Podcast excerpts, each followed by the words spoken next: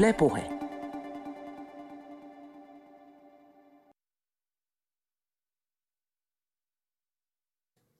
Jos toisen maan presidenttiä tulee televisiossa nimittäneeksi sketsissään pienimunaiseksi eläimiin sekaantujaksi ja pedofiiliksi, niin pitääkö alkaa pelätä paikkansa puolesta? Pitääkö mun alkaa nyt pelätä, kun mä sanoin tänä ääneen? No, Saksassa kävi nimittäin niin, että kun satiirikko käytti muun muassa edellä mainittuja sanoja kritisoidessaan Turkin presidentti Recep Tayyip Erdogania, liittokansleri Merkel puuttui asiaan ja tänään kysytään, mikä Suomessa vaarantaisi diplomaattisuhteita samalla tavalla. Minä olen Jenni Stammaer, tervetuloa Kulttuurikoktailin seuraan.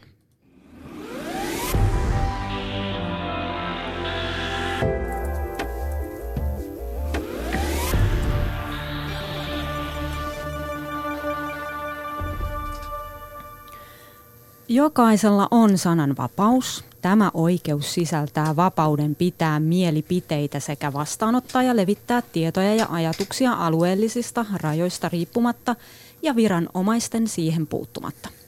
Näin lukee kulkaa Euroopan ihmisoikeussopimuksen kymmenennessä artiklassa sen ensimmäisessä kohdassa. Ja sekä Suomi että Saksa ovat allekirjoittaneet tämän sopimuksen ja siksi Saksassa tällä hetkellä käytävä kohu sanan ja taiteen vapauden rajoista – onkin melko merkittävä. Saksassa nimittäin kummittelee Bismarckin aikainen paragraafi numero, numero 103, joka kieltää vieraan valtion päämiehen loukkaamisen. Tämä paragraafi, jota ei ole kaivettu esille, kun Trumpia, Bushia tai Putinia on pilkattu, on nyt kaivettu esille, kun kritiikin kohteena on Turkin presidentti Erdogan. Studiossa tänään kanssani keskustelemassa sananvapauden ilmaisun rajoista ovat Suomen johtavat TV-satirikot. Noin viikon uutisten Jukka Lindström, tervetuloa. Kiitos. Ja uutisraportin Tuomas Peltomäki, tervetuloa. Terve, terve. Johtavia, koska ei ole muita. Niin, johtavat ja ainoat. no ei. Kiitos, että pääsitte tulemaan, koska jos ette olisi tullut, niin kenet mä olisin pyytänyt. Ähm, minkälainen suhde teillä on tähän sananvapauslakiin? Kuinka paljon te pyörittelette tätä, kun te sketsejänne suunnittelette? Miten tietoisesti mietitte, että mitä saa sanoa, mitä ei? Ai, ai saksalaiseen sananvapauslakiin? Ei, ei, vaan tähän Euroopan ihmisoikeussopimukseen. Kymmenes artikla. Tuomas Peltomäki. No, mä en mieti sitä kyllä käytännössä yhtään koskaan millään tavalla. Jukka Lindström. No tota, ei se ole siis aktiivisesti ö, työvälineenä, siis sellaisena, että kokouksissa ja brainstormeissa mietittäisiin, vaan kyllä me mennään ensimmäiseksi niin kuin uutiset, ideat ja, ja tota, vitsi-ideat edellä. Että et, sitten et, e, ensin tehdään ideoita, ensin kirjoitetaan se auki, mitä me ajattelemme. Ja jos mennään, jos tulee rajatapauksia, niin sitten voidaan miettiä jotain ton tyyppistä, mutta ehkä se tässä, tähän saakka niin on ollut ehkä enempikin hyvän maun, huonon maun rajaa, mitä me ollaan niin kuin – pohdittu, jouduttu pohtimaan, että nyt kun on tehnyt itse vasta kaksi vuotta tätä ohjelmaa, niin musta tuntuu, että mä oon vielä aika keltanokka näiden asioiden kanssa. Siinä on joku semmoinen itsestään ohjautuva mekanismi, jonka avulla ne tavallaan ne, ne rajat välttää, koska ne rajat välttää sillä tavalla, että joku muu kuin se laki määrittelee sen, että mihin mennään, että, että tota, ja yleensä se on just hyvä maku ja se, että pyrkii siihen, että se on jollain tavalla kuitenkin älykästä se, mitä sanoo. Mm, että, mm. Ja, ja tavallaan sijannussijat ja muut, ne ei nyt kuitenkaan kovin fiksuja yleensä ole. Mutta totta kai joskus tulee vastaan se kysymys, että se olisi just oikein sanoa, että sijannussia tai että pistää kullin vuohen suuhun. Ja sitten sit se olisi edessä se niin kuin paikka, että se pitäisi miettiä. Mutta vielä tavallaan mikään looginen ketju ei ole johtanut siihen, että näitä sanoja pitäisi käyttää. No kuitenkin Jan Böhmerman käytti näitä sanoja TV-sketsissään, joka sitten sensuroitiin, otettiin pois netistä. Ja tota, se johti siis siihen, että Jan Böhmermanin seuraava lähetys peruttiin ja sitten hän sen jälkeen sanoi, että hyvä on, minä jään ohjelmatauolle. Ja mun pitää varmaan nyt vähän selostaa, että mitä siinä sketsissä oikein tapahtui, että minkä takia hän oikeutti niin kuin näiden herjaavien sanojen käyttämisen puhuessaan Turkin presidentti Erdoganista. Ja, ja se meni niin, että, että 17.3. itse asiassa jo, niin tämä Jan Böhmerman, joka on tosi suosittu satiirikko, teki suhteellisen harmittoman videon Turkin presidentistä, joka kritisoi ihmisoikeuskysymyksiä, pommituksia kurdeja vastaan, ISISin kanssa veljeilyä, kaikkea tätä. Ja Erdogan ei ymmärtänyt tätä satiiria, yllätys yllätys, ja vaati tämän videon poistamista. No se video oli niin harmiton, että sitä ei poistettu, mutta kesti kahdeksan päivää ennen kuin Saksa vastasi Turkille, että näin ei tehdä. Siis fakta, joka olisi pitänyt olla itsestään selvää, että, että ilman muuta, että tämä on niin kuin Euroopan sananvapausrajoissa. Ja tämän kahdeksan päivän aikana Böhmermanilla selvästi kyti sitten tämmöinen ajatus, että, että hän vastaa Erdoganille. Ja sitten tämä varsinainen sketsi, joka sensuroitiin siis, koostui siitä, että Böhmerman vastaa tässä äh, sketsissään Erdoganille, että herra Erdogan, meillä on tällaiset videot sallittuja. Sen sijaan ei ole sallittua Saksassakaan kunnianloukkaus, joka on tämmöinen perusteeton herjaus. Ja sitten hän aloittaa tämän pilkkarunon, jossa on sitten kaikkia näitä mm, alatyylisiä, mauttomia herjauksia. Ja varmistaa koko ajan, että ikään kuin juristilta, että tämähän on sitten kiellettyä, eikö? Mm. Eli, eli tämä on se, mikä tavallaan oikeutti näiden hirveän absurdien, siis hän ympäsi siihen aivan kaikki herjat. Ja nyt sitten tämä runo on irrotettu kontekstistaan. Ja äh, niin, Erdogan nosti kunnianloukkaussyytteen ja kun kunnianloukkaussyyte tulee Turkista, niin Saksa hermostuu. Merkel hermostuu ja silloin myös tämä yleisradioyhtiö ZDF mikä päätti sensuroida sen. Mikä Mitä te ajattelette tästä? Se on totta kai aivan älytöntä, koska vaikka sen runon ir- irrottaa siitä ohjelmasta, niin ne sanavalinnat ja niiden törkeyksien määrä ja se, miten se on niin kuin pelkkää eläimiin sekaantumista ja lapsiin sekaantumista peräperään koko ajan, se ilmastaan täysin sillä tavalla, että siitä ei voi jäädä epäselväksi, että se on tehty nimenomaan tätä koko performanssia varten, mikä tässä nyt on parhaillaan meneillään. Nimenomaan Joo. tähän. Eli, eli silloin se muuttuu satiiriksi oikeastaan se, niin, mikä siinä on satiiria? Jan? Niin siis Böhmerman käyttää siinä klassista äh, komikan kikkaa. Että Tuomas Peltomäki, mä en saa sanoa sua mm. mulkuksi jätkäksi, joka sekaantuu lapsiin. Mm. Jolloin mä tulen sanoneeksi sen juuri sen solvauksen. Ja sitten äh, lienee oikeuden tehtävä nyt, jos joku tästä päättää nostaa, Tuomas päättää nostaa kunnianloukkaussyytteen, kun mä julkisuudessa näin sanon. Just pistin tekstarin nyt, lakimiehelle. Niin, mä, mä toivon, että nyt niin kuin, äh, tuota, syyttäjät ymmärtää tämän kontekstin tässä, missä keskustellaan, ettei syytteitä tule. Mutta äh, niin Böhmerman käyttää siis tätä, tätä metodia ja mielenkiintoista mun mielestä tässä on se, että Saksassa tosiaan on olemassa laki, joka mahdollistaa äh, ulkomaalaisen valtiopäämiehen pilkkaamisesta syytteen nostamisen. Ja, ja nyt sitten, siinä, mitä mä nyt on mu- muutamien lehtijuttujen varassa, niin kävi niin, että Saksa tavallaan avasi Erdoganille oven, että tällainen laki on ja vähän pahoitteli asiaa, mutta oletti, että Erdogan ei lähde tekemään oikeusprosessia tästä, mutta ilmeisesti sitten lähti. Ja sitten Saksan hallitus vielä, vielä se laki kai edellyttää mun käsityksen mukaan niin, että, että hallituksen täytyy hyväksyä tämän ulkomaalaisen valtiopäämiehen hakema syyteoikeus ja hallitus hyväksy sen, mikä on käsittämätöntä. Ja jolloin tullaan siihen pisteeseen, että, että onko Saksa sitten niin nöyrää poikaa Erdoganin edessä tässä poliittisessa tilanteessa, jossa Eurooppa nyt on, että pakko oli hyväksyä, vai oliko se vahinko? Mä en tiedä kuin naivi mä oon, mutta mä uskon, että tavallaan tässä oikeusprosessissakin kuitenkin on se sisällä, että Saksan äh, poliitikot tietää, että tästä ei tule tulemaan mitään seuraamuksia Böhmermanille. Mutta silti ne päästi sen et, niin, se, siihen. Se menee sen oikeusprosessin läpi ja sen jälkeen se lopputulos, että hei kamaa, niin. se oli satiiria, että niin kuin suksi kuuseen Erdogan. Mutta mielenkiintoista tässä, saanko mä sanoa vielä, vai onko kerro, Ville, Ville Ranta puhelimen päässä? Kerro vaan. Niin siis nostasin tässä esiin, siis mulla tuli mieleen tästä Erdoganin retorisesta kikasta minä en sa, saisi sanoa siis näin, ja sen jälkeen sanon sen, mitä en saisi sanoa, ja tulee rikkoneeksi lakia.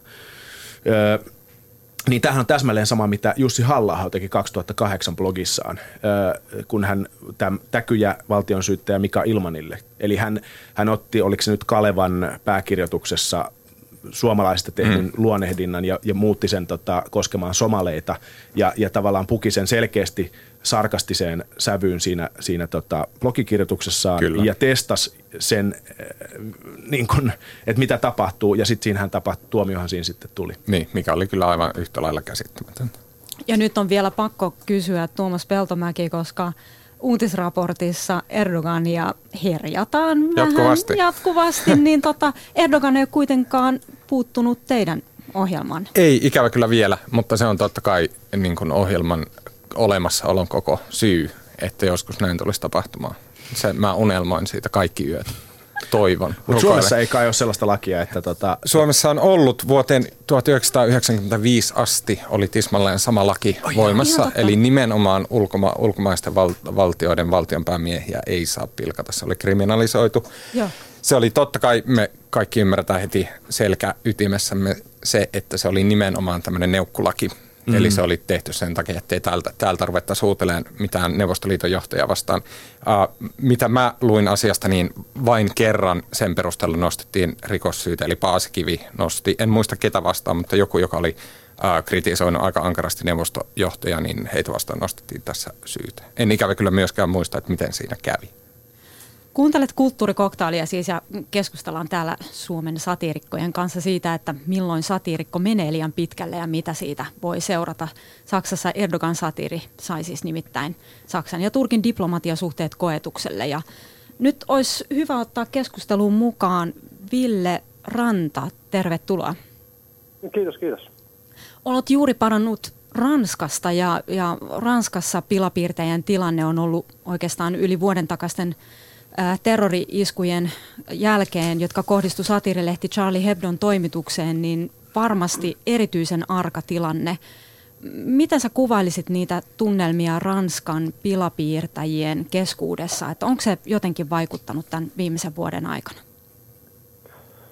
Ää, no joo, siis tota Charlie Hebdo iskustahan on jo ylikin vuosia ja tota, seurasin sitä, sitä silloin – tuota, viime talvena ja siellä oli, oli aluksi tietenkin hyvin apeat tunnelmat ja, ja aika paljon pilapiirtejätkin piirsivät lähinnä tämmöisiä suru, surupiirroksia, mutta, että, mutta että ei siellä ole jääty millään tavalla niin kuin semmoista lannistumisen tai, tai hävi, häviämisen tunnelmaa, vaan että ranskalaiset piirtäjä satiirikot on kyllä, kyllä niin kuin tosi kovasti myöskin tämän niin kuin itseään koskettavien ja kaikkia koskettavien tragedioiden kimpussa – ihan käsittämättömän tota, öö, rankalla tavalla myös Brysselin iskua, iskun kustannuksella ja on pilailtu. Ja, ja tota, joka päivä oikeastaan saa kyllä ranskalaisista lehdistä nähdä pilapiirroksia, joita ei suomalaiset lehdet julkaisi, ei pelkästään saa Liettussa, vaan myös muissa. Kerro joku esimerkki. Voi voi, mä pelkäsin, että sä kysyt Pelkäät sä, että nyt sä joudut vaikeuksiin? Yritin tuossa äsken, äsken mui, niin kuin, tuota, kaivaa miele, mielestä, että, että mikä, olisi, mikä olisi voinut olla, mutta siis ää, mulla ei nyt, ei nyt tule äkkiseltään, äkkiseltään mieleen, mutta tota, esimerkiksi niin kuin brysseliläisten tuota, pelkoa ja poliisien ylireagointia ja ja tämmöisiä niin kuin, niiden kustannuksella pilaillaan paljon, mutta myös, myös sillä, että, että tota, saatetaan piirtää pilapiirroksia metrossa räjähtäneistä ihmisistä ja, ja kaikista tämmöisistä niin kuin, sillä tavalla varomatta kovin paljon semmoista niin kuin, hyvän maun rajan rikkoutumista. Mutta tämä on johtanut mut, mut ajattelemaan aika paljon sitä, että, että miten Suomessa hyvän maun rajat on ihan eri paikassa kuin Ranskassa tai Saksassa. Ö, miten sä oot tota Saksan keissiä seurannut ja mitä sä siitä ajattelet, että kokonainen TV-ohjelma, ei se nyt voi sanoa, että se sensuroitiin, mutta tavallaan niin kuin siinä kävi tämmöinen itsesensuuritilanne, niin mitä sä siitä ajattelet? No aika, aika hämmästyttävää.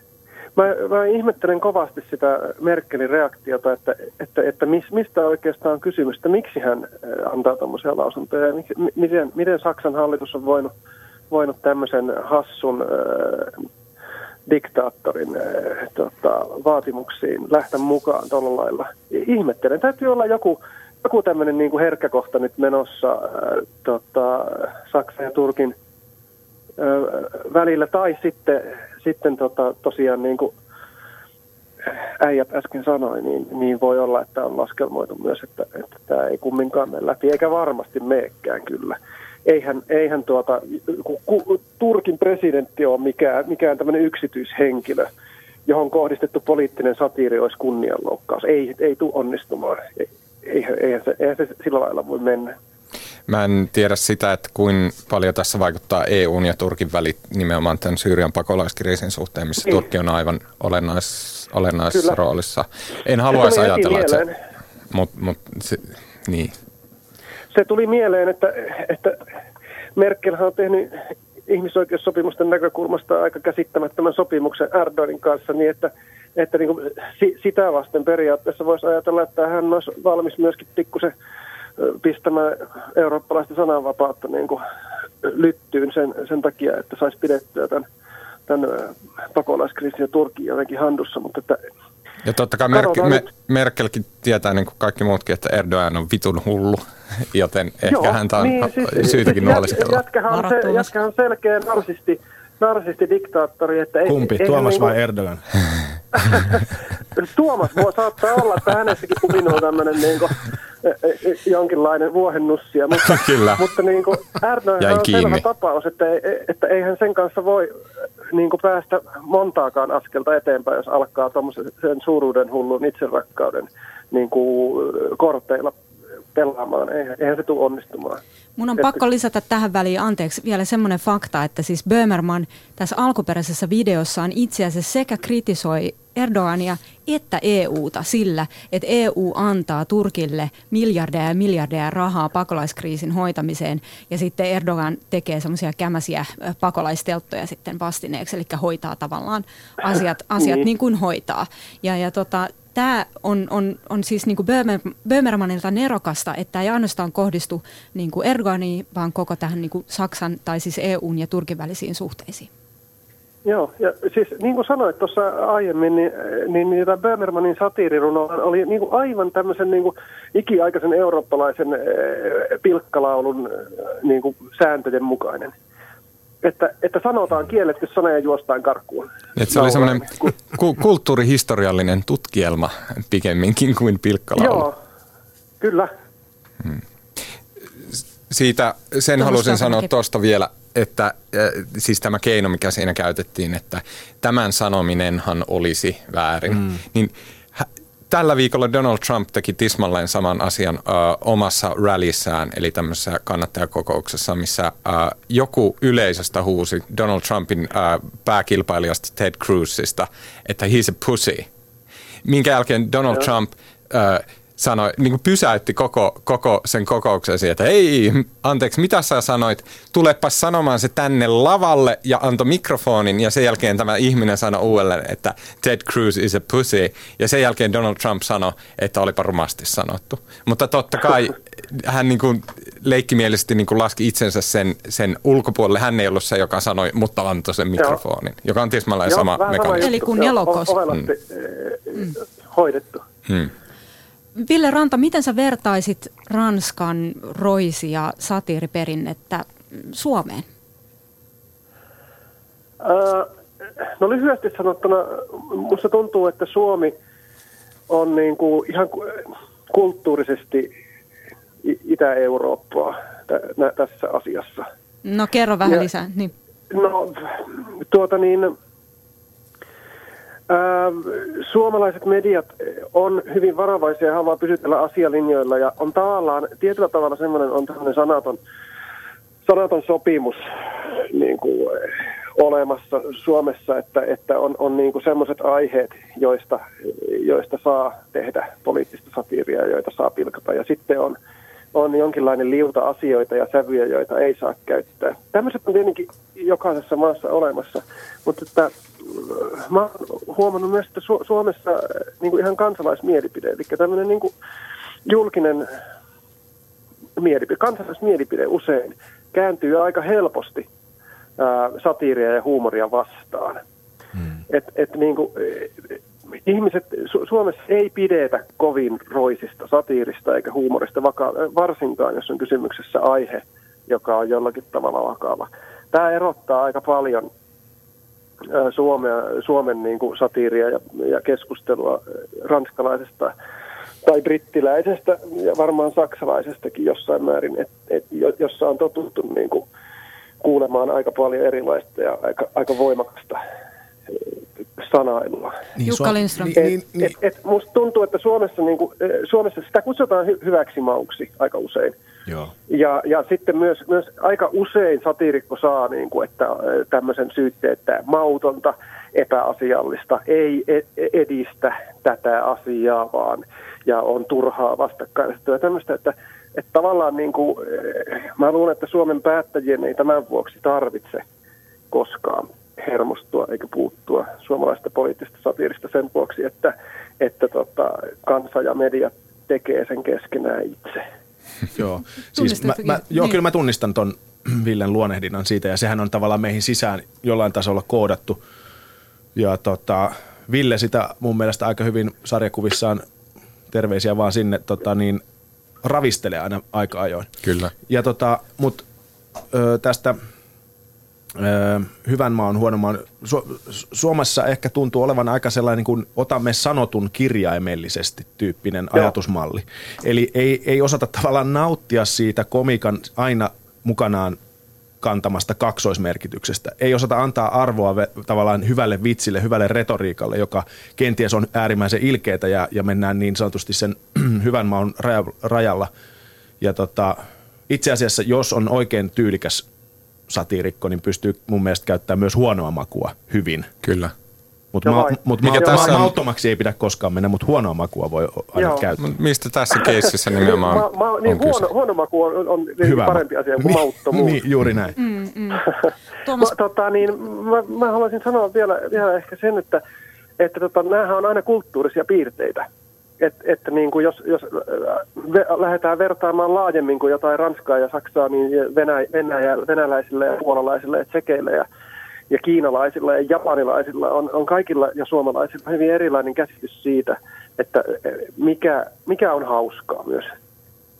Et musta tuntuu, että ranskalaiset kokkapuheet on, on semmoisia aika paljon, että niin kuin esimerkiksi Itä-Euroopassa – puhumattakaan niin kuin, kun lähdetään kauemmas, niin ei niin kuin sellaista, sellaista niin kuin oikein pystytä ottaa vastaan, että se kuulostaa loukkaavalta ja häijyltä ja inhottavalta, mutta, mutta se, heillä on niin kuin ranskalaiseen kulttuurin kuuluu tämmöinen debatti ja tahallaan eri mieltä oleminen.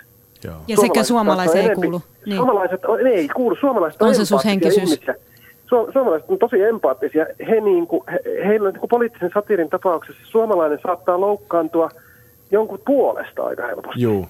Mä tois... Ei pelkästään omasta puolesta, vaan ajatella, että tämä on kyllä semmoinen juttu, vitsi, että joku saattaa pahoittaa tästä mielensä. En tykkää. Ja sitten vielä lisäksi usein kansa loukkaantuu tuota valtaa pitävien puolesta ja se on musta jotenkin Joo, absurdia. Se, mä, se mä, on suomalaisittain poikkeuksellinen ilmiö. Mutta mä Joo. sanoisin myös, kansa että... loukkaantuu päättäjien puolesta. Joo, et, Tulee semmoinen, että koulukiusattu raukka. Nyt... Suomessa Joo. myös niin kuin verrattuna Timo Britteihin, on verrattuna Britteihin, verrattuna Saksaan, verrattuna moniin suuriin maihin, varsinkin Amerikkaan, niin kyllä meidän korkeimmatkin päättäjät on niin paljon lähempänä tavallisia talvilenkkari-ihmisiä kuin siellä, että sen Joo. takia myöskään se ei, se ei ole niin korkealle ampumista, jos pilkataan täällä jotain.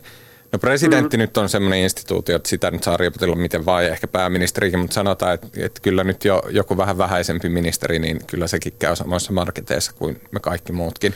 Sen takia sen pilkkaaminen ei ole niin helppoa kuin mitä esimerkiksi Saksassa, missä Joo, jonkun ministerin totta. suku on ollut 600 vuotta vallassa ja siellä on jaarle ja prinssejä ja muita, että se on sillä tavalla eri asia.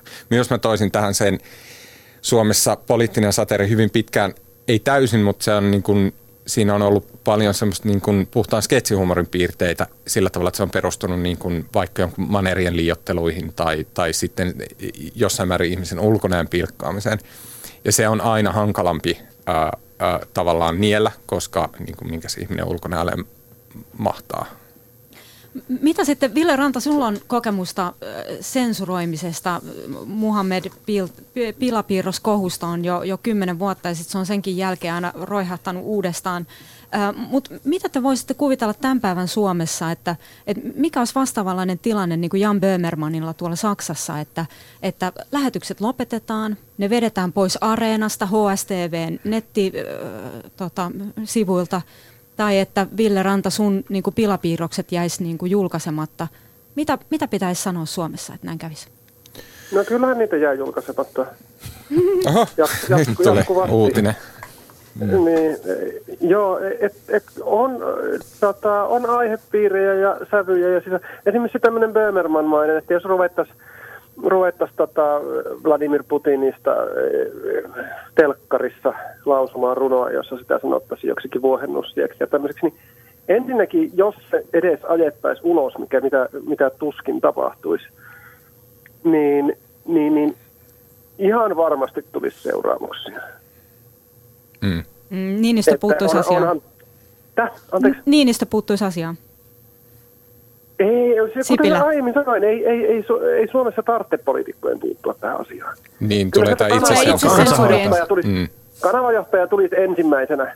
Ja, e, tai ehkä, ehkä tuota palautetta ka, niin kuin tavallisilta ihmisiltä tulisi ensimmäisenä, että tämä, tämä meni ka, kaiken hyvän maun rajojen ulkopuolelle ja tulisi paskaa palautetta. Esimerkiksi Hesarihan on pyytänyt anteeksi jopa fingerporistrippejä sen, sen vuoksi, että, että jotkut ihmiset on suuttunut tästä, tästä tämä oli tämä na, natsi ostamassa tota, Niin joo. tota, ju, juutalaista tehtyä saippua. Jos Mm. mm. sanottiin, että vapaan juutalaisen saippua tai jotain tämmöistä näin. Niin, Miksei Merkel tota, haastanut meitä oikeuteen? Ei siihen, siinä ei ole Niinistöä tarvittu. Niin. Todellakaan. Niin. Et, et se riitti, että, että tota, tuli parisataa sähköpostiviestiä. Jukka Lindströmillä Niin, on niin, täällä tota- kommentti. Joo. Joo. Siis sehän on niin kuin alinta, mitä, mitä tuota pomot voi tehdä, on se, että, että reagoidaan sitten, kun kansalta tulee ärtynyttä palautetta, kun silloin pitäisi No just niin. seistä sen edessä sen tekijän, tai Joo. ei edessä, vaan puolella. Ja tota, mutta olihan tämä 2012 tota, uutisvuodossa ö, tuli Paavo Lipposvitsi lopussa lähetyksessä, jossa sanottiin, että Paavo Lipponen viettää eläkepäiviä niin kuin muut suomalaiset, moni muu suomalainen eläkeläinen. Ja sitä ajettiin videopätkä, jossa ilmeisesti jostain teatteriesityksestä, jossa vaipoissa oleva vanhus kävelee poispäin ja kakkavana valuu perässä. Ja sehän sitten No niin, muista, joo. muistaakseni otettiin pois siitä Areena, Yle Areena-versiosta. Se meni ulos televisiossa ja sitten palautteen takia otettiin Areena-versiosta pätkä pois. Sama kuin, samaten kuin Areenasta poistettiin ihan hiljattain nämä äh, kummelin äh, asis vitsit. Mutta eikö se ollut heidän omasta? Se oli pyynnöstä? heidän omasta joo, pyynnöstään. joo, mutta Joo. itse sensuuriasakin totta kai. Ja heillä oli siihen hyvät ja ymmärrettävät perusteet, mutta sensuuriasa Joo. Ja siinä Joo, päästään myös... Niin, sanoa, kerro vielä Ville Ranta. monesti perusteet voi olla usein ihan hyviä. Ja, ja, ja niin kuin, kyllä ei, ei minun sitä kaikkea, kaikkea pidä ajaa läpi eikä kaikkea pidä julkaista, jos tuntuu, että se, se vi- vitsi meni, meni perseelleen tai, tai jotain tämmöistä. Mutta, että, mutta että onhan selvää, että Suomessa aika herkästi kuitenkin äh, aletaan äh, niin kuin reagoimaan Joo, ja pelästytään. itse, itse, se, itse sensuuri, just nämä niin kuin lehtien, äh, lehtien toimitukset ja, ja kanavien päälliköt, niin kyllä ne reagoi aika herkästi. Mm. Et, et, ei, Suomessa sy- syntyy melko vähän sananvapausskandaaleja sen vuoksi, että rajat on, kaikkien yhteiset rajat on aika lähellä. ja, ja reaktio tu- tulee usein jo ennen kuin, ennen kuin tuota matsku ehtii ulos. O, saanko mä kysyä Ville? Joo. Niin, onko sinulla mielestä se, että pitäisikö sitä venyttää ja mikä se keino olisi? Sitä, niitä No yhteisesti minun sovittuja mielestä terve, terveeseen sananvapauteen kuuluu tietenkin, että sitä aina venytellään. Joo. Että ei, ei, et, mä, mä, mä, Me voitaisiin aloittaa sen on ai- venyttäminen tässä nyt. Minä ja Jukka ja Ville voitaisiin laulaa yhdessä laulu, jonka aiheena on kysymys siitä, että onko Vladimir Putinin pallit yhtä botoksoituja kuin hänen naamansa. Osaako kukaan Niin, meistä Venäjää? Tai laulaa? Onko sen väliä? meidän, pi- Siinä meidän pitää ehkä opetella. Me voitaisiin tuota, kokeilla, että, että, että saako, su, voiko Suomessa kukaan loukkaantua Putinin puolesta ja voisiko Kyllä jopa varmaan Putinin voi. saada. Ihan varmasti. Vladimir Putinkin on, on niin kuin, ei ehkä helpointia maalitauluja sen takia, että se on niin kaukana ja niin, niin täynnä botoksia, että siihen ei uppoa kovin, kovin tota, helppo huumori. Mutta että kyllä Suomessa melkein mistä tahansa aiheesta kyllä rajat helposti löytyy.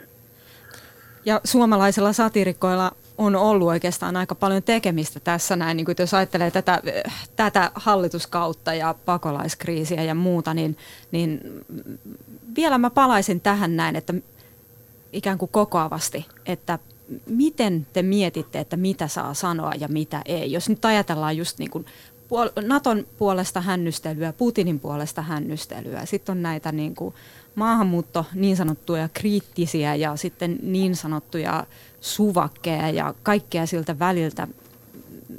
mikä, mm. mikä on Suomessa sitten se, missä, missä menee se raja? Mi- mihin asti niitä voi venyttää? Mä, no. Mä, mä sanoisin sen niin päin, että niin kuin varmaan rajoja ei tuu ulkoapäin helposti vastaan, mutta että on monia asioita, jotka on vaikeampia, vaikeampia satirisoida hyvin. E, esimerkiksi just suvakkimeiningit tai, tai tota, varmaan niin kuin Su- Suomen humaanissa pakolaispolitiikassa olisi niin kuin jotain, mihin ampua reikiä, mikä on ihan älytöntä, mistä löytyisi pilkattavaa, mutta se on hankalampaa, koska semmoisia niin humaaneja, tyhmiäkin humaaneja ajatuksia vastaan on vaikeampi asettua kuin semmoisia ilmiselvästi niin vääriä ja ilkeitä ajatuksia vastaan. Mm, koska niitä voidaan ruveta käyttää väärin. Niin. Joo. Jukka, joo, tää, vai Ville Ranta? Anna meille joo, esi- joo, esimerkiksi, esimerkiksi tuota, kun oli tämä ahdis, Kölnin ahdistelujuttu ja sitten tämä epäilty Helsingin ahdistelujuttu, niin siitä oli vähän vaikea piirtää. Se on aina vaikeaa, jos, jos tota kohde on ää, heikossa asemassa yhteiskunnassa. Mm. Jukka Lindström. Ja, Anteeksi, sano vaan vielä Ville. Anna mennä. Joo, ja, ja tota niin, niin ää, sit, no, no tämä on sellainen niin kuin ilmiselvä ongelma, tämä tämä, että, että tuota, satiirin pitäisi aina potkia tavallaan ylöspäin. Mm-hmm. Et, et sitten sitten niin kuin semmoinen, no mulla oli esimerkiksi semmoinen, semmoinen mielessä, että mä olisin piirtänyt pilapiirroksen, jossa olisi vähän pilkattu sitä, että nämä Soldiers of Odin tyypit on oikeastaan tämmöisiä ylipainoisia luusereita. Mm. Ja sitten mä ajattelin, että, no, että miksi mä tekisin tämän piirroksen, koska ne on oikeasti ylipainoisia luusereita, että minkä takia mä haluaisin niin kuin lyödä niitä ää, tällä tavalla. Mm. Et, että nehän on, ne on raukkoja. Et ei, ei ole kysymyksessä mikään semmoinen niin kuin kovin, kovin vahva ilmiö. Että totta kai tätä ilmiötä pitää kritisoida, mutta että niin kuin, kuinka paljon kannattaa purra niitä jätkiä, jotka on niin urpoja, että lähtee tuonne partioimaan. Et siinäkin on rajat vastassa. Ja sä jätit sen tekemättä? Mä jätin sen tekemättä, niin. joo. Se, se oli mun henkilökohtaisen niin kuin, etiikan suhteen semmoinen, että mä ajattelin, että en mä nyt viitti. Ja vielä Jukka Lindström. Va- niin, vaikeaa varmaan se, että jos vähemmistö tekee väärin, miten tehdä se niin, että ne, jotka haluavat vähemmistöjä alistaa, niin tota, eivät ota sitä aseekseen, sitä Joo. satiiria. Tuomas Peltomäki, sulla oli vielä kommentti. Mä ihan vielä haluaisin viimeiseksi tuoda tämän takaisin siihen Erdoganiin, että kuitenkin me puhutaan Erdoganin suhteen niin eri asiasta. Se pisti Turkissa Twitterin kiinni 2008. Siellä on 50 000 nettisivua suljettu, 2000 oikeuskeissiä niitä vastaan, jotka on loukannut Erdogania. Se on niin äärimmäistä se, mitä se, niin kuin se täyssekopää siellä tekee. Mm. Että nämä meidän ongelmat ja sitten Böhmermanin, mitä hän teki, niin ne on niin eri mittaluokkaa kuitenkin. Ja Saksassa muutenkin on panokset tietenkin ihan toisessa kaavassa, että siellä on 85 miljoonaa melkein asukasta ja Euroopan talousmahti ja Suomi on täällä kuitenkin aika monen takapajolla. Että mitä täällä Tuomas Peltomäki uutisraportissa sanoo, niin, niin. siellä tota, on kuitenkin Istanbulissa vaas, ei paljon kiinnosta. Vaas, niin, vaan 5 miljoonaa ihmistä, jotka ymmärtää, mitä me sanotaan. Kiitos keskustelusta Tuomas Peltomäki, Kiitos. Jukka Lindström Kiitos. ja Ville Ranta. Kiitos. Seuraavaksi mennään sitten metsästämään eläviä kuvia, eli kulttuurikoktailin elokuvaraati kokoontuu. Tänään on käsittelyssä nuori Slatan, eli jalkapalloilija Slatan Ibrahimovicista kertova dokumenttielokuva. Teemu Laaksosen kanssa elokuvaa arvioivat elokuvatuottaja Ilkka Matila ja elokuvaohjaaja Juho Kuosmanen. No tässä oli henkilökuva Slatanista, joka, tai sitten hänen alkutaipaleestaan pääosin Malmöstä ja sitten ajaksista tota, Juventuksen ajasta arkistomateriaalin pohjautuva. Tai ilmeisesti oli tehty jonkunlaista seurantaa niin jo silloin, jota sitten niin nyt vuosien jälkikäteen sitten oli jalostettu tämmöiseen leffaan. Joo, tämä on siis tosiaan jalkapalloilija Slatan Ibrahimovicista kertova erityisesti hänen nuoruusvuosistaan ja, ja sen eh, dokumenttielokuvan ovat ohjanneet veljekset Fredrik ja Magnus Gerten, ruotsalaisia ovat ja he ovat tehneet Malmöön jalkapallojoukkueesta silloin vuosituhannen vaihteessa dokumenttielokuvaa ja, ja silloin kertyneestä materiaalista sitten 15 vuotta myöhemmin lähteneet tekemään Slaattanista elokuvaa. Slaattan ei tähän antanut haastattelua, mutta hänen pelikavereitaan ja, ja muita silloin nuorena Malmössä ja ajaksissa tapaamiaan henkilöitä haastateltu sitten myöhemminkin. Miten tämä on kuvattu? Minkälaista kuvailmaisua tässä nähdään? Mitä sanoo Ilkka Matila? No se, mistä mä tykkäsin, oli, että nämä puhuvat päättäjät, ne haastattelut oli aina yhdistyneet siihen arkistomateriaaliin, mitä käytettiin. Eli, eli kun me haastattelimme jotain ihmistä, Litmasta esimerkiksi, niin sen jälkeen näimme Litmasen arkisto kuvassa ajaksin paidassa tai kentällä. Ja, ja sitä kautta esimerkiksi se kuvan huono laatu ei, ei niinkään häirinnyt, vaan, vaan sitä tämmöinen flashback-ajattelu toimi. että se, se rytmitti hirveän hyvin. Että siinä tässä näki, että oli ammattimaisesti tehty ja lopputekstejä katsoin, niin tähän oli kuitenkin aika monen maan yhteistuotanto. Tämä, tässä on, tähän on satsattu hirveän paljon pääomaa tämmöisen tuotannon tekemiseen. Se kyllä näkyy myös kuvailmaisussa. Onko siinä jonkinlaista sellaista tyyliä tai estetiikkaa, tunnistettavaa omaa juttua? No, mä näin enemmänkin tässä viitteitä muutamaan sellaisen urheiludokkareiden klassikkoon, eli tähän Rumble in the Jungle, joka kertoo Muhammad Alin ja George Foremanin ottelusta, matsista, nyrkkeilyottelusta aikanaan Kinshasassa Zairessa. Ja samalla tapaa kuin siinä, niin tässäkin oli seurattu urheilijaa vuosien aikana ja, ja myöskin yhdistetty sitten sitä materiaalia tuota, tuota, joka oli, oli historiallista ja sitten, sitten tähän lähempänä tätä päivää. Mitäs Juho Kuosmanen sanoo tästä tyylistä tai estetiikasta? Se oli hyvin arkista, että veikkaan, että tällä, tänä päivänä, jos Slatanista kuvattaisiin, niin ei, ei tällaisia hetkiä sohvalla huonossa ryhdissä makoilemassa tai tämmöisiä niin kuin hyvin tavanomaisia hetkiä, niin, niin ei varmaan näytettäisi, että sen verran julkisuuskuva on nyt niin paljon varjellumpi, että, että se oli tässä hauskaa, että, että ikään kuin nähtiin Slatania silloin ennen kuin hän oli supertähti. Niin, tämmöinen pitkäksi venähtänyt teinipoika, joka vähän vielä hakee sitä omaa identiteettiään ja vähän ujosti hymyilee välillä ja toisaalta käyttäytyy moukkamaisesti ja kaikkea siltä väliltä. Niin, siis omalla tavallaan Slatanhan on, on tämmöinen arkkityyppinen teinitähti, että varmaan löydettäisiin musiikin tai, tai muulta taiteen maailmasta niin tämän tyyppisiä hahmoja, että hän on, hän on kyllä myös hyvin sympaattinen ja sillä lailla myös mä ainakin kiinnyin hänen saman tien. Musta hän oli, vaikka hän ehkä ei, vaikka omalla tavalla, vaikka hän oli suoraan sanottuna vähän M-U-L-K-K-U, niin tuota, kyllähän samalla oli kiinnostava ja vangitseva hahmo. Mun mielestä hämmentävää, että miten umpimielinen se voi olla ja silti koko ajan todella vallottava ja on sitä mieltä, että just näin.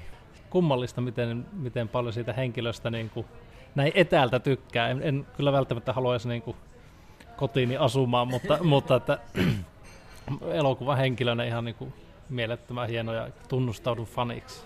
Yksi ehkä sellainen tuota, erittäin ainakin tämmöisenä niin isänä niin kuin myötä eletty hetki oli, kun tuota Slaatanialta kysyttiin hänen lapsuudestaan ja, ja, ja hän oli siinä just 18-vuotias ja tuota, hän sanoi, että on ollut tuntunut hienolta muuttaa kotoa pois ja äiti käy vielä pesemässä pyykit, mutta kyllähän tässä pikkuhiljaa, kun hän löytää sen pesutuvan, niin pese, alkaa pesemään ne itsekin. Hän oli äh, niin hämmästyttävän rehellinen ja ja ehkä, ehkä hän, hänessä tekee suuren just se sellainen kyky olla itse ironinen ja tuntee omat heikkoutensa. Ja ainakin se, mulle jollain tapaa siinä haastelun pätkässä niin hän osoitti just sen, että hän tiedosti sen oman äh, vaikean luonteensakin. Juho Kuosmanen, olet juuri tai jokin aika sitten saanut valmiiksi Hymyilevä mies-nimisen fiktioelokuvan, joka kertoo nyrkkeilijä Olli Mäestä ja hänen MM-ottelustaan vuonna 1962. Ja hieno uutinen on se, että, että tämä elokuva saa ensi iltansa Kannin elokuvajuhlilla toukokuussa. Onnittelut siitä. Siellä ei moni suomalainen elokuva ole päässyt näin kovaan sarjaan. Miten sinä lähdit lähestymään urheilijan elämää? No joo, meillä on pohjautuu siis nyrkkeilijän, joka on lähestulkoon Slatan niin kuin vastakohta, että hyvin vaatimaton ja jopa kunnianhimoton, toki, toki lahjakas nyrkkeilijä. Mua kiinnosti siinä tässä Ollimäessä ja edelleen kiinnosti enemmän se niin kuin henkilö, tämä ihminen, eikä niinkään se hyvä urheilija tai hänen saavutukset, vaan oikeastaan se niin kuin Ollimäen poikkeuksellinen persoona, joka, ja se ristiriita sitten kiltin miehen ja tämän nyrkkeilymaailman välillä, että sen takia koenkin, että se ei niin puhtaasti ole urheiluelokuva, mikä me tehtiin, vaan tämmöinen henkilökuva, tosi tapahtumien innoittama. Elokuvaohjaaja Juho Kuosmanen ja elokuvatuottaja Ilkka Matila metsästämme siis eläviä kuvia Nuoris Laatan dokumenttielokuvasta. Mihin kuvaan elokuva teidän mielestänne tiivistyy? Juho Kuosmanen saa aloittaa. Mun mielestä siinä oli hyvin ehkä henkilöä kuvaava hetki, jossa hän pelaa erittäin keskittyneesti PlayStationia ja sitten kamera siirtyy vähän vasemmalle ja nähdään sitten hänen takanaan niin kuin silloinen tyttöystävä lukemassa erittäin kyllästyneen näköisenä jotain lehteä, että, että siinä tuli sen henkilön lapsellisuus ja jotenkin semmoinen sokeus sille ympäristölleen, niin kuin mitä hänen toiminta aiheuttaa siinä. Ja, ja sitten sit se semmoinen umpimielinen keskittyminen johonkin täysin oma asia. Ja sitten mun mielestä se, että se oli PlayStation-peli eikä joku sen hienompi, niin se tavallaan teki siitä hetkestä tosi huvittavan. Niin kuin mun mielestä siinä oli jotain hauskaa ja traagista samaan aikaan. Teinipoikamaisen inhimillistä. Niin, ky- kyllä. Ilkka Matila. No, minulle on kyllä se elokuvan ihan viimeisimpiin kohtauksiin kuuluva sekvenssi, missä kaikkien menestyksen vuosien jälkeen sankari palaa kotilähiöönsä Rosengårdiin. On pimeää, hän, hänelle on annettu kaksi sähköjohdon pätkää käsiin. Ollaan äidin betonielementtikerrostalon edessä ja kaupunki on rakentanut siihen pienen jalkapallokentän, jota ympäröi aidat ja aitojen takana on, on valtavasti lapsia ja sen maahanmuuttajalähiön asukkaita. Ja kun väkijoukko laskee takautuvasti kymmeneen ja kun tulee nolla, niin hän yhdistää nämä kaksi sähköjohtoa toisiinsa, valot syttyvät ja kaikki hurraavat ja Slaatanin kasvolle nousee valtava tyytyväinen hymy, joka jollain lailla on, on, näyttää, että tämä kaikki on ollut sen arvoista. Siinä hetkessä on jotain, joka kertoo, että, että yksilö voi olla osa yhteisöä, että hänelle kaikessa siitä itsekyydestä ja egoismista huolimatta on tärkeää se, että hän on yhtä jonkin yhteisön kanssa ja samalla kun ne valot syttyy sillä kentällä ja ihmiset hu- hurraavat hän, hänelle, niin se oli ennen kaikkea, minä koin näin sen yhteisön voitto, eikä pelkästään Slaatanin oma henkilökohtainen voitto.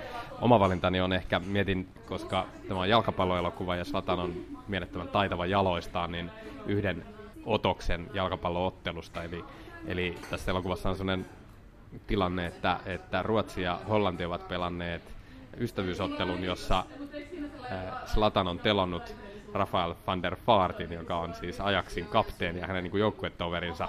Ja sitten seuraavana päivänä tai muutama päivä sen jälkeen on Ajaksin liigaottelu, jossa he pelaavat periaatteessa samassa joukkueessa. Rafael ei pysty pelaamaan. Ja, ja Slatan tekee tämmöisen aivan uskomattoman maalin, jossa hän kynäilee, kikkailee jonkun kuuden pelaajan ohi 16 metrin alueen sisäpuolella ja tekee maalin. Vaikka hän on juuri niin kuin minuutti aikaisemmin ollut yleisön vihaama ja vihellyskonsertin kohteena. Eli tavallaan juuri tämä mieletön ristiriita, mikä tähän tyyppiin liittyy, ja sitten lisäksi se taito ehkä, ehkä tiivistyy siihen. Juho Kuosmanen, Ilkka Matila, pidittekö elokuvasta? Kyllä minä, minä pidin siitä. Että tuota, minusta tämä oli, oli viihdyttävä niin kuin myöskin sellaiselle, joka ehkä ei ole jalkapallon suurimpia ystäviä, niin, niin voisin hyvin kuvitella, että tämä olisi tuota viihdyttävä elokuva. Joo, sa- samoin kyllä mä viihdyin todella paljon. Kiinnostava päähenkilö, niin se, se, on, se toimii aina. Näin sanoi elokuvaohjaaja Juha Kuosmanen ja toisena haastateltavana oli elokuvatuottaja Ilkka Matila, toimittajana Teemu Laaksonen. Slatan, nuori Slatan leffasta löytyy itse asiassa muutamia avainkuvia Matilan ja Kuosmasen valitsemia kuvia kulttuurikoktailin nettisivuilta yle.fi kautta kulttuurikoktail. Ja studion on saapunut kollegani Jonni Ruus ja muusikko Ukelisti Jarmo Julkunen. Tervetuloa. Kiitos. Teillä on ukulelet mukana, mutta ah, tiedättekö mitä täällä Yle Puheen kanavalla niitä ei voi soittaa. Meidän pitää nyt vain kuvailla, miltä ne kuulostavat. Ja me, kertokaa, miltä ukulele soundaa. Vai saako sitäkään tehdä, että onko se kielletty kuvailemasta ukulele soundi? Tuleeko siitä, niin pitääkö sitä maksaa teostokorvauksia? En tiedä. Mitä sä sanoisit, Jarmo? Mikä sun mielestä on semmoinen ukulelen ominais? Miltä se, jos nyt kuultais ukulele, mitä mä kuultas? Siis hirveän vaikea tässä on olla soittamatta ukuleleja, kun on ukelisti. kiva nimi on, muuten. Aika kiva nimi. Mä en ole itse asiassa tätä ennen kuullutkaan. Ukulelisti on kuullut joskus, mutta ukelisti kuulostaa kivalta. mutta tota, ehkä tähän tottuu ja nyt tälleen kun vähän vitsikkäästi ajattelee, koska mähän myös soitan banjoa ja – banjohan on soiti, joka herättää monenlaisia intohimoja ihmisissä, niin, niin uskoisinpa, että kovin moni olisi myös sitä mieltä, että, että Yleisradion banjo-ohjelmatkin kannattaa tulevaisuudessa tänne puheen puolelle. Mutta ukulelen äänen kuvailu on varmasti miellyttävämpää kuin banjon äänen kuvailu. Eli, eli ukulelehan nyt kuulostaa samalta kuin kitara, barokkikitara. Ukulele on näppäilysoitin, jossa on pehmeät kielet, eli, eli, eli sehän on kaunisainen soitin, mutta tota, sitten tietysti useimmiten kuulee niin sanotusti rämpytettävän. Rämpyttäminen sanahan on itsessään myöskin aivan hirvittävä, koska englannissa on hienoja sanoja kuin strumming ja espanjassa puhutaan raskueiro ja muita, mutta todellakaan meillä ei Suomessa sillä, että tätä sormilla rämpsäyttää sua, ei taida olla parempaa sanaa kuin rämpyttäminen. Eli, eli rämpyttäminen ei kaikkein korviin istu niin hyvin, mutta, mutta ukulele on kaunisääninen pieni kitara. Se on todella ihana soitin ja se on huomenna esillä pienellä ukulele-festivaalilla, joka järjestetään Lavaklubilla Helsingissä, iltapäivällä Helsingissä kansallisteatterin. Kerro Jonni, mistä siinä, on, mistä siinä on kyse? No se on pieni tapahtuma ja se on pieni tila ja voi olla, että se tulee jopa täyteen. Että tota, siis, jos joku sinne haluaa tulla, niin, niin täytyy varautua siihen, että siellä voi olla niin kuin vaikea päästä sisään, koska siis näitä ukulele hulluja on niin paljon. Sitten meiltä tulee perä, pelkästään jostain niin kuin Varkaudesta tulee bussilastillinen, Karkkilasta tulee bussilastillinen, Tampereen suunnalta tulee bussilastillinen ja sinne se 120 ihmistä melkein tulee jo niin kuin täyteen. Että et, et, jos jos menee sinne katsomaan, että pääseekö sisään, niin pitää mennä sillä asenteella, että tota, mahdankohan mahtua, koska sinne saattaa tulla paljon ihmisiä ja toivotaan kuitenkin, että kaikki halukkaat mahtuisi. Mutta sitten meillä on, siis meillähän on Yle Areenan kautta suora lähetys sieltä 15.30, eli siis sitä voi osallistua myös sillä lailla ihan kotisohvalta ukulele sylissä. Miksi siitä ukulelesta on tullut tämmöinen ilmiö? Mä en tiedä, mikä se on, että muuta kuin, että se on niin ihanaa. Kyllä siellä varmaan monia, monia syitä. Yksi, yksi, yksi on tietenkin, kun tuli näitä YouTube-videoita, mitä ihmiset alkoi latailemaan kun näitä aikoja. Että, eli, eli, eli se on soitin, joka löytyy hirveän monesta kodista ympäri maailmaa ja se on pienelläkin rahalla saa ihan mukavasti soitettavan soittimen. Sitten tietenkin, kun monilla ihmisillä on ollut kitarataustaa, joka on myöskin näitä varmaan maailman suosituimpia soittimia kuitenkin, niin sitten tämmöiset sointuotteet, laulusäästykset ja muut, niin nehän on ukulella kuitenkin ne perusasiat vähän helpommin toteutettavissa kuin kitaralla. Eli, eli, eli, ja sitten päälle se, että, että se mahtuu kivasti mökkireissulle vaikka minkälaisen reppuun mukaan. Että kyllä tämmöisiä käytännön seikkoja, mutta on se tietysti ollut tietyssä äh, populaarikulttuurissa sun muussa nyt taas poikkeuksellisen paljon viime vuosikymmeninä esillä, että, että jos, jos semmoinen yksi kulta-aika oli silloin viime vuosien alkupuolella että Hollywood-elokuvien ohukaista ja paksukaista ja muiden kautta. Ehkä sen jälkeen myöskin tuli tämmöinen vähän kyllästyminen siihen, että, mutta nyt taas mulle jäänyt erityisesti mieleen niin kuin George Harrison ja kommentteja ukulesta, että hän oli aina mukana se. Ja, ja, ja nytkin kun Paul McCartney kävi Suomessa, niin se puhui George Harrisonista. Ja, tai silloin kymmenkunta vuotta sitten, kun aika menee niin nopeasti 2000-luvun alkupuolella, niin, niin tota, aina puhui, että hänellä oli mukana, soitin ja soittikin siellä yksin. Että tavallaan tietyt niin kuin isot musiikkimaailman hahmot on ottanut sen soittimen omakseen ja siihen päälle sitten yksityishenkilöt ympäri maailmaa on, on latailut paljon kaikkia hauskoja videoita. Niin, että se ei ole enää pelkkä vitsi. Ei se missään nimessä vitsi ole, että mä tuossa miettinyt usein sitäkin, kun monet sanoo, että, että kun se on niin helppo soitin, että siinä on neljä kieltä, niin sitä on mukavaa soittaa. Ja, mutta onhan sitä sellossakin neljä kieltä, että ei kukaan pidä selloa vitsinä. Että, mutta, tota, mutta toki, niin kuin, toki niin kuin mulle ystävä, ystävä kirjailija, nyt jo valitettavasti edes mennyt Teemu Hirvilammi tuossa kymmenkunta vuotta sitten sanoi, kun tehtiin semmoisia keikkoja, että soittelin kitaraa ja hän lausui runoja, niin sanoi, että jossain vaiheessa nappasin ukulelen käsiin, niin se vähän aikaa sitä katsoi ja sanoi, että Jarmo, sun pitäisi aina soittaa tuota ukulelea, koska silloin sä näytät onnelliselta. Eli, eli se vitsi tulee varmaan siitä, että ihminen, joka soittaa ukulelea yleensä aika, ne on hyviä jätkiä, ne on hyvällä tuulella tai tyttöjä onko tämä Jonni myös vähän niin kuin taustalla siinä, että minkä takia sä aloit järjestää pientä ukulele-festivaalia? No juu, että tota, siihen kuuluu se ukulele-kulttuuri on semmoinen, että hei tulkaa mukaan kaikki, tehdään tätä yhdessä. Että mulle ratkaisevaa oli se äh, tässä innostua tähän asiaan. Se tapahtui, innostuminen tapahtui sillä hetkellä, kun mä luin jostain netin syövereistä sellaisen lauseen, että kitarafestivaalit on semmoisia, että siellä niin kuin egoistit näyttää taitoja ja muut on hiljaa, mutta että ukulele-fistarit on sellaisia, että kaikki tekee yhdessä osaa ne tai ei. Ja tota, jotenkin se on semmoinen niin rakkauden instrumentti, semmoinen mitä tämä aika tarvitsee. Ja sitten myös niin kuin lapsille, että siis tämä on valtava ukulele aalto, että jos niin kuin näitä aaltoja sanoo, että 20-luvulla oli yksi ja 50-luvulla oli toinen, ne on ollut niin kuin täysin leffavetosia aaltoja, mutta nyt on internetvetoinen aalto, eli nyt on, netti on täynnä ukulele videoita, mekin siis kulttuurikoktailin äh, Facebook-sivulle laitettiin meidän oma löysät pipot orkesterin tota, äh, hyvin rudimentaarinen, hyvin alkeellinen tuota, biisi, niin, ja pyydettiin, että laittakaa omat hyvät niin kuin ystävät, laittakaa omat, omat ukulelenne videonne tänne alle. Me ollaan saatu fantastisia videoita. Siinä se yksi, jonka nimeä nyt en muista, mutta sä näet sen sieltä, niin, niin tota, herra istuu aamutakki päällä keittiössä ja koira laulaa ukulelen säästyksellä. Ja niin kuin me saadaan aivan tämmöisiä niin kuin fantastisia näköaloja ihmisten äh, sielunmaisemaan ja, ja, tota, ja musikaaliseen elämään tämän ukulelen kautta tykkäsin hirveästi. Nyt on pakko kehua, kun Jonni sanoi, että ukulele on rakkauden instrumentti. Suorastaan vaivun haaveisiin tässä studiossa. Mä kävin haastattelemassa ukulele mimmejä Vet Pillows nimistä yhtyettä. Ja tota, heillä oli tämmöinen teoria, että ukulele pelastaa maailman, että jos kaikki maailman ihmiset soittaisi ukulelea, niin olisi paljon vähemmän stressiä ja ei olisi sotia ja, ja kaikilla olisi paljon mukavampaa. Eikä niin jostain tämmöisestä hurahtamisesta on kyse?